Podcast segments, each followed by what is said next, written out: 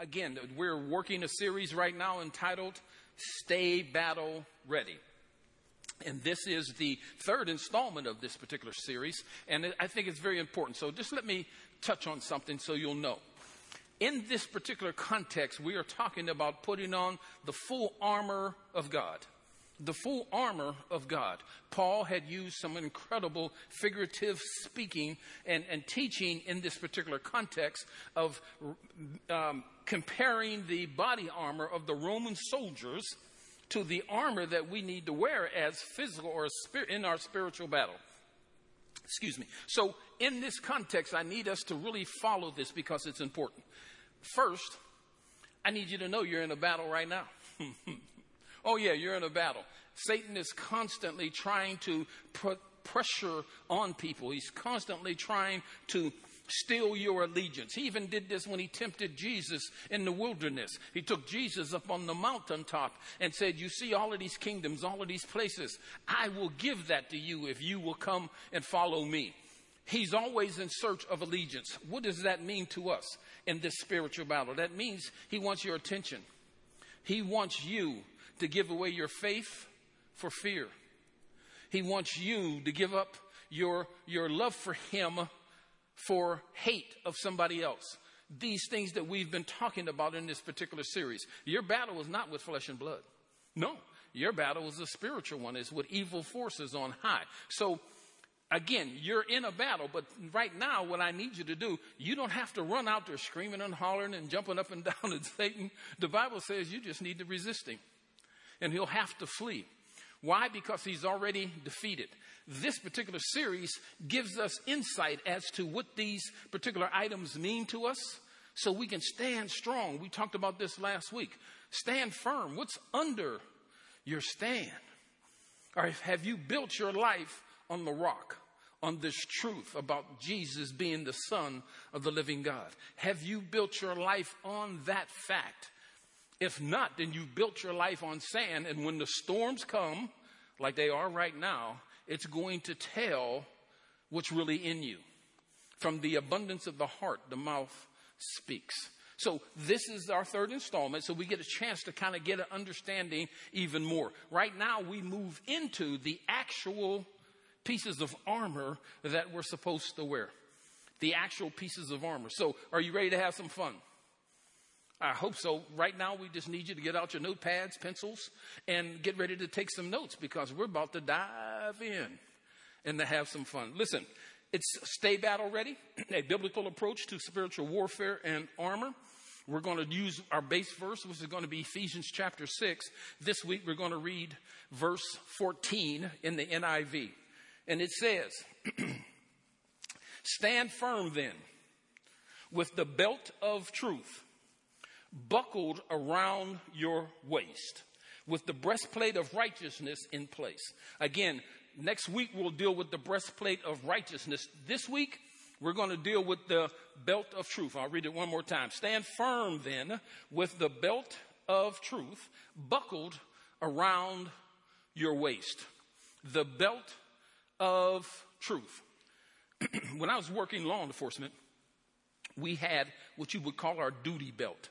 And on your duty belt, you carried every piece of equipment that would be important for you to face any of the kind of situation that you would face in an altercation or in an everyday duty. On your duty belt would be your, your weapon, your, your magazines, your nightstick, your mace, everything, your taser, everything was on your duty belt. It held everything together. It was the centerpiece of everything that was on your uniform. And on that duty belt, you had everything that would provide for you security, provide for you any interaction that you might need if you interacted with somebody. So, in this context, even for the Roman soldier, they had a belt that they wore that kept all of their equipment in a centered place their breastplates and, and their legs and all of that stuff, a belt. So, in this case, it's called the belt of truth. Let's just read this thing a definition of truth. It says, Truth is the good news, the gospel, the reason Jesus came, the finality of what he accomplished. All of these facts are recorded in Scripture. So, what are we talking about? We're talking about a truth that we're supposed to utilize in our lives. We're talking about a truth that is based on Scripture, that is based on what Jesus has done, the finality of what He's completed. Now, if you don't know this truth, then you're going to be in trouble. If this truth does not become the center of your being, you're going to be in trouble. Does this make sense to you so far? So, this belt of truth will hold everything together, but we have to be able to know one, what truth is, and two, be able to utilize it in our lives. Let's go to John chapter 8. John chapter 8. We'll read this verse and I think it'll give us insight. It says, So Jesus said to those Jews who had believed in him, If you abide in my word, hold fast to my teachings, and live in accordance with them. Listen closely. Abide in my word means to hold fast to Jesus' teachings and to live, not just breathe, but to live our lives in accordance with them. You are truly my disciples, not because you have a bumper sticker in your car that says I'm a Christian or I belong to so and so church. It's about following these truths. And you will know the truth, and the truth will set you free. Well, brothers and sisters, if the truth sets you free, what will put you in bondage? Error will. If you don't know truth, then you're going to end up in bondage. What kind of bondage are we talking about? We're not talking about physical chains, but we are talking about spiritual chains, emotional chains, fear, dissension, discord, anger, jealousy, all of these things will be out of control because they're not based on the truth. So, how do I understand this? If I know the truth, then I'll be free. Free of what? Free of those things I just listed the fear, the anger, the hatred, the discord. But what is it that I should believe in? What is this truth? That Jesus finished work is complete. So let's just talk about that for a quick second. Jesus died on the cross, right? Why? John the Baptist seen him and said, Look, the Lamb of God who takes away the sin of the world. Listen to me. Sin, we learned before, is what separated us from God. When Jesus, when God told them, if you eat of this tree, you will surely die, they ate of the tree, but they didn't physically die. They died spiritually because they were separated from God. So, separation from God is death. So, if you were had the ability to resurrect the dead, you would have two major responsibilities to handle. First, you'd have to figure out why did they die? Because just to resurrect them from the dead wouldn't do them much good if what, if what killed them would just come and kill them again. Is anybody understanding what I'm saying? So you had to have a two prong attack on this particular thing. To resurrect them from the dead without curing them would just cause them to die again. So God had a plan that was fail proof. The wages of sin is death. So sin is what caused us to be separated from God. The wages of sin is death. So sin caused us to die, led us to death. So if God's going to fix this for us, He has to first take care of the thing that caused us to die in the first place, and that is sin. That is why Jesus came to take away the sin of the world. Does that mean that you are going to live perfectly? No. He took away the power of sin to make you a sinner again. Once you accept Jesus Christ, you go from a caterpillar to a butterfly.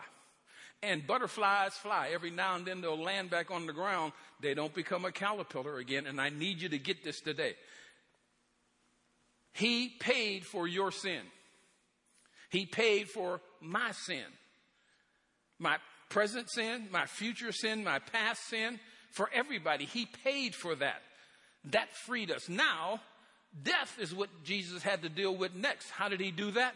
By resurrecting. He got up and broke the back of death that gave us now life. So he took care of the thing that caused us to die, then gave us eternal life. I need you to get this today. It's done. Jesus' death and his resurrection had the solution of what our dilemma was. That's truth, brothers and sisters. You have been set free. Oh, Pastor, that can't be right. What am I supposed to do? We'll talk about that in a second. But I need you to understand this truth because if you have this truth around you, if you have this truth in your spirit, if you have this truth that's operating in your life, you won't be reminded when you run into somebody who wants to bring up your past. You won't fall victim to the fact that you're not perfect. You already know you're not perfect. That's why our, our, our Savior is in heaven advocating for us. Man, I need you to understand this. See, our problem is, is we have more ideas and concepts about sin than we do about grace and salvation. Most of us know everything about sin and nothing about what what Jesus' death and his resurrection has meant for us. So, this truth sets you free. Know ye the truth, and the truth will set you free. It will set you free from somebody trying to pull you back into the quagmire of hate, of dissension, of guilt, of all of those kinds of things. This truth sets you free from that. I pray, God, you understand. Let's move on to another verse that will expand on this idea for us. Is this helping you today? Oh, yeah, I can hear you out there. Yeah, I do. I hear you. Praise the Lord. It says in John chapter 16, John chapter 16, we're going to read the following verses. It says, But now, two words from my, one of my favorite songs sung by Lenore Harris. But now, it's a beautiful, beautiful song. But it says, But now I am going away to the one who sent me. And not one of you is asking where I am going. Instead, you grieve because of what I've told you. But in fact, it is best for you that I go away because if I don't, the advocate won't come. If I do go away, then I will send him to you. Now, here, Jesus is saying, I have to go. Why? Because part of this plan is for me to die, for me to go to heaven, for me to be able to send the Holy Spirit so the Holy Spirit can be your guarantee. This is a truth. This guarantee lives in you. It's your guarantee of eternal salvation. But Jesus has got to go. That is a truth. Listen closely. It says, and when he comes, talking about the advocate or the Holy Spirit, and when he comes, he will convict the world of its sin. Sin here is singular, not plural. It's not talking about Newports and alcohol and, and wine and Johnnie Walker and all those kind of things, but not telling you should do those things. Those are not, that's not smart. Cigarettes are still coffin nails, so you shouldn't be smoking them. But the idea here is there is a single sin that stops this cycle. There's a single sin that navigates this thing, that stops it, that wipes it out. Listen closely. And when he comes, he will convict the world of its sin and of God's righteousness and of the coming judgment. So sin, righteousness, and judgment. Whew. Two, three major things that we need to understand because they are truths. The sin, the righteousness. Righteousness means right standing with God. Judgment. Judgment means if you've already accepted Jesus Christ and He's washed you clean, what does Judgment Day look like for you? But we'll get to that in a minute. Is this making sense to you today? So listen closely. It says, Jesus told them, the world's sin, listen closely. The world's sin is that it refuses to believe in me. I'm going to read it one more time. Could you go back? There it is. The world's sin is that it refuses to believe in me. So believing in Jesus who takes away the sin of the world is what we need to do to nullify the wages of sin is death. Because the next part of that verse is the gift of God is the eternal life. So I hope you get this today.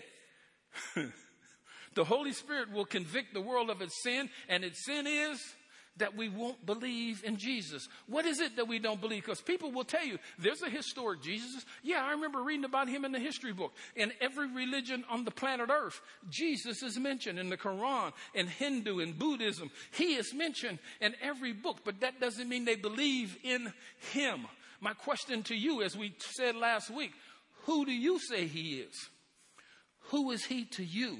This truth is important for you to get today because if you can believe in him, not just that he existed, not as a historical figure, but he is the son of the living God, that he actually did come and die for you.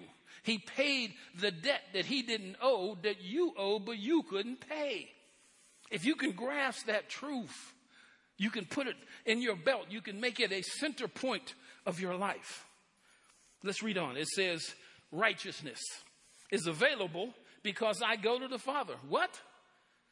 Righteousness is available because He goes. So your right standing to God has been restored because Jesus has paid the debt that separated you. What separated us? Sin. Did Jesus pay for the sin? Yes. So now you have right standing with God. Right standing with God. You know what this needs? Right standing needs right believing. You need to believe right about this because if you don't, you won't be set free. Know ye the truth, and the truth will set you free. Righteousness is available because I go to the Father, and you will see me no more. Judgment will come because the ruler of this world, who is Satan, has already been judged. Now, listen to me. This armor, then, that we're talking about is not about, Satan is not victorious. Satan is a meddler. He's he just kind of like a little gnat that just kind of buzzes around your ear. He's already defeated, but you don't have to make him a big subject. You should make Jesus the big subject. This is where we have gotten this thing wrong or kind of mixed up we forget that Jesus is our first love. Jesus is our all in all. Jesus is our everything. So if there's anything I should know the most about, it should be Him. And not just Him historically, but what He has accomplished for me. The finality of the cross. Jesus will never have to get on the cross again. Why? Because He effectively, powerfully, completed everything God sent him to do on the cross. Oh, I sure hope you're getting this today. Your righteousness, your sin is paid for.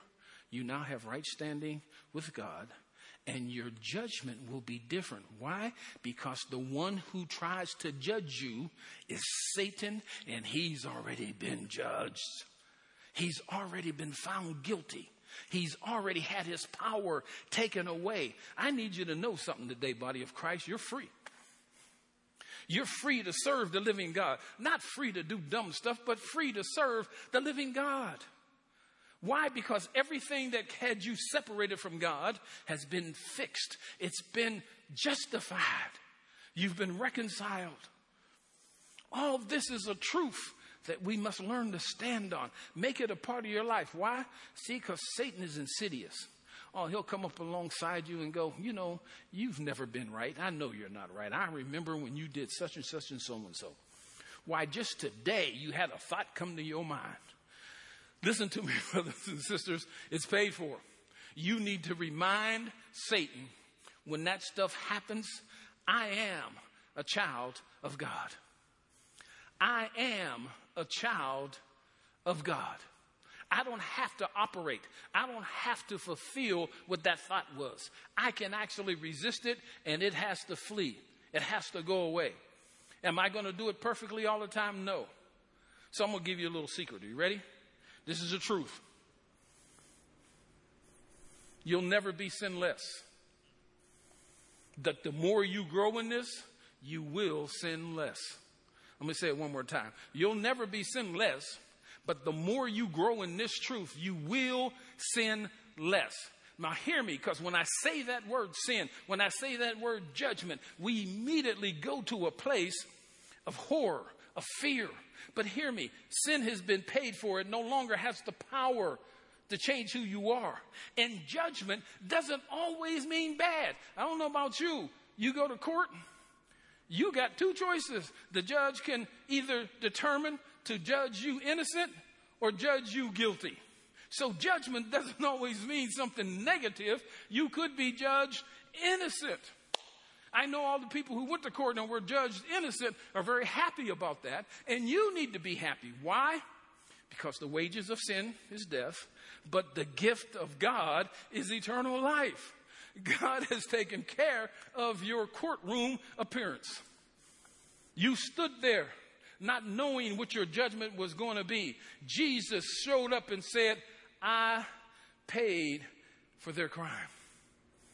I take the sentence on me, and I'm going to take it into death with me, and I'm going to resolve them of whatever thing they were in. So they look at you. Jesus looked at you and said, Leave the courtroom now, you're free.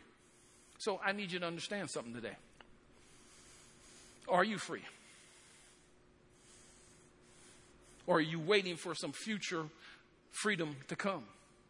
There is none. You're already free. I pray, God, this is making sense to you. One more verse.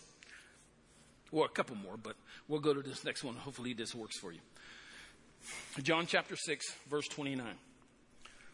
Jesus told them, This is the only work God wants from you. Hmm. Believe in the one he has sent. They answered, showed us a miraculous sign if you want us to believe in you. What can you do? After all, our ancestors ate manna while they journeyed through the wilderness. The scripture says Moses gave them bread from heaven to eat. Listen closely. They said, the scripture says that Moses gave them bread from heaven to eat. Jesus says, listen closely, I tell you the truth. Moses didn't give you bread from heaven. My father did. Now, this little tweak is so important for us to understand where this actual power comes from, where this actual cleansing come from. See, because we can be stuck on the fact that so and so baptized me, or so and so prayed for me, or so and so laid his hands on me, but so and so was not God. God sent bread from heaven. These people are confused about how they got to where they're going, or my denomination did this for me. Or, no, listen to me. God did. Why did God do this? Because he so loved you that he sent his only begotten son. Let's read on a little bit further. Jesus says, I tell you the truth. Moses didn't give you bread from heaven, my Father did. And now he offers you ooh, the true bread from heaven. The true bread of God is the one. The true bread of God is the one who comes down from heaven and gives life to the world. Sir, they said, give us that bread every day. Jesus replied, I am the bread of life. Whoever comes to me will never be hungry again. Whoever believes in me will never be thirsty. But you haven't believed in me, even though you have seen me. I need you to get that today. A lot of people come to church a lot of people sit in these pews. A lot of people have bumper stickers. A lot of people wear crosses. A lot of people do a whole bunch of things that would symbolize a relationship with Christ. But those physical entities cannot represent a relationship that is spiritual and intimate. I need you to come to Jesus. I need you to have this relationship in Him. I need you to believe that everything He did is absolutely true. Therefore, what He did, He did for you. Receive that now, and then it changes your life. It gives you freedom to go about doing His work. Does that make sense to anybody today? Listen closely. It says, however, those the Father has given me will come to me, and I will never reject them. For I have come down from heaven to do the will of God who sent me, not to do my own will. And this is the will of God that I should not lose even one of all those he has given me, but that I should raise them up at the last day. For it is my Father's will that all who see his Son and believe in him should have eternal life. I will raise them up at the last day. That's a truth, brothers and sisters, a truth. So you don't have to worry about your eternity because it's already taken care of. You don't have to worry about judgment because it's already taken care of. Every knee's going to bow, but everybody's not going to receive the same statement. Just like in a courtroom, you will be judged either guilty or you'll be judged not guilty. Why are we going to be judged not guilty? Because Jesus took our guilt. Jesus took our, our debt that we owed God and He paid for it. What does that do for me? That frees me to serve Him, to run rampant, to go ye therefore into all the world, to go and tell other people about what this great thing that has happened to me has happened. I'm set free to do that. This is the truth. Did Jesus complete everything God sent him to do? Yes. And then he confirmed it by saying, He's going to raise us all up on the last day. When that trumpet sounds, the dead in Christ shall rise. Everybody's going to get up, and then we'll get new bodies that won't decay, they won't die. I need us to get this today. This is the truth that we live on. So, whenever Satan comes along and says, you know what? I don't think your prayer was long enough. And so God didn't accept that as a prayer. So on Judgment Day, He's going to get you. Oh, don't listen to that grace stuff, man. There's a subsection that you haven't read yet, and on Judgment Day, God's going to get you. That's not how this goes, brothers and sisters. Please hear me today. It's done. The finished work of Christ. Well, if it's done, then why don't I just go out and do whatever heck I want to do? Because you already know doing whatever the heck you wanted to do got you in a situation that you weren't happy with. You were home crying, asking God then if you would just stop this, if you would just stop the room from spinning, if you would just do this, I'll never do that again. You already know what that life provides for you. So you have the choice now to choose God, to choose His beautiful grace, to choose His triumphant power in your life that has set you free. So you make up your mind to serving. Make up your mind to go. Does that mean Satan is going to run off and leave you? No. No. But all you got to do is resist him because you are now putting on your armor. And your armor is going to protect you. You got this belt of truth now that you can hold on to. Got one more verse for you. You ready? I'm sorry, I didn't hear you. Are you ready? Yeah, that sounds better. Ephesians chapter 1. Listen, it says, because of the sacrifice of the Messiah. His blood poured out on the altar of the cross. We're a free people, free of penalties and punishments chalked up by all our misdeeds. And not just barely free, either, abundantly free. He thought of everything, provided for everything we could possibly need, letting us in on the plans he took such delight in making. He set it all out before us in Christ. A long range plan in which everything would be brought together and summed up in Him. Everything in deepest heaven, everything on planet Earth. Brothers and sisters, I don't know about you. If you're listening to this, is this not complete? Is this not thorough? Is just not something. See, this is a truth. You want to make the center of your life. You want to make this truth something that you continue to stand on. He's done it all already. Uh, we're not finished. It's in Christ that we find out who we are and what we are living for. I know this to be true because I wondered and I struggled and I fought. What the heck am I supposed to be doing? Why, um, why am I? I understand now. Why? Because I took the time to make Jesus my Messiah. And I thank Him every day that He paid my debt. And because of that, now I found out what His will is for me. It's in Christ that we find out who we are and what we are living for. Long before we first heard of Christ and got our hopes up, He had His eye on us, had designs on us for glorious living. Part of the overall purpose He is working out in everything and everyone.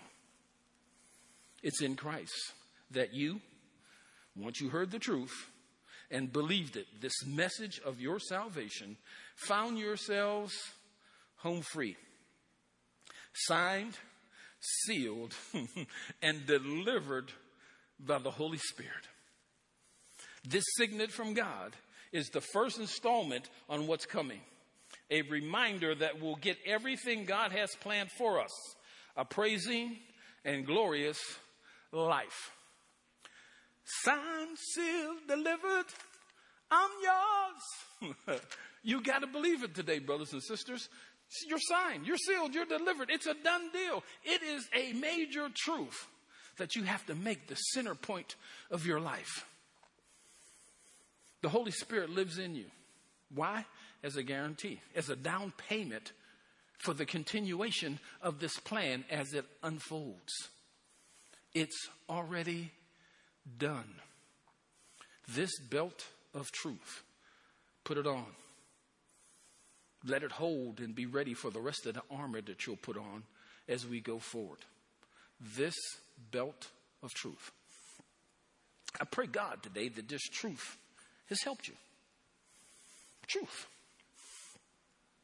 It's done. Don't wait for something else. I talked to a guy the other day and he said, I need something deeper. There is nothing deeper. it's already done. It's complete. It's a beautiful thing. So, if anything, if you want to do anything, you go back to John chapter 6, verse 29, and said, The work that God would want you to do is believe in Jesus. Believe in Jesus. Believe that Jesus is exactly what the Word of God says He is. He is the Son of the living God who God sent to take away the sin of the world. And He died and paid the price that we couldn't pay. And then He rose to give us life. Now, live, brothers and sisters. The world needs us right now. They need to know the difference between death and life. You have received life. Now be the light that shines on a hilltop. Be the salt of the earth, that people can get flavor from you, a flavor that leads them out of fear and despair and leads them to resting in Christ. I love you, brothers and sisters. Look forward to going next week into the next part of our body armor. Would you pray with me right now? Just close your eyes. Father, we thank you for today. We thank you for this message that you have given us. We pray, Father, that someone's heart has been stirred, someone's mind has been rattled, someone's allegiance has switched from fear to faith, from hate to love, from Satan to you, Christ. We pray that this has taken place. Father, we thank you today for the victories that are being experienced, that are being had right now by those who have heard this truth. In Jesus' name we pray, and everyone say it. God bless you, brothers and sisters. Look forward to seeing you next week.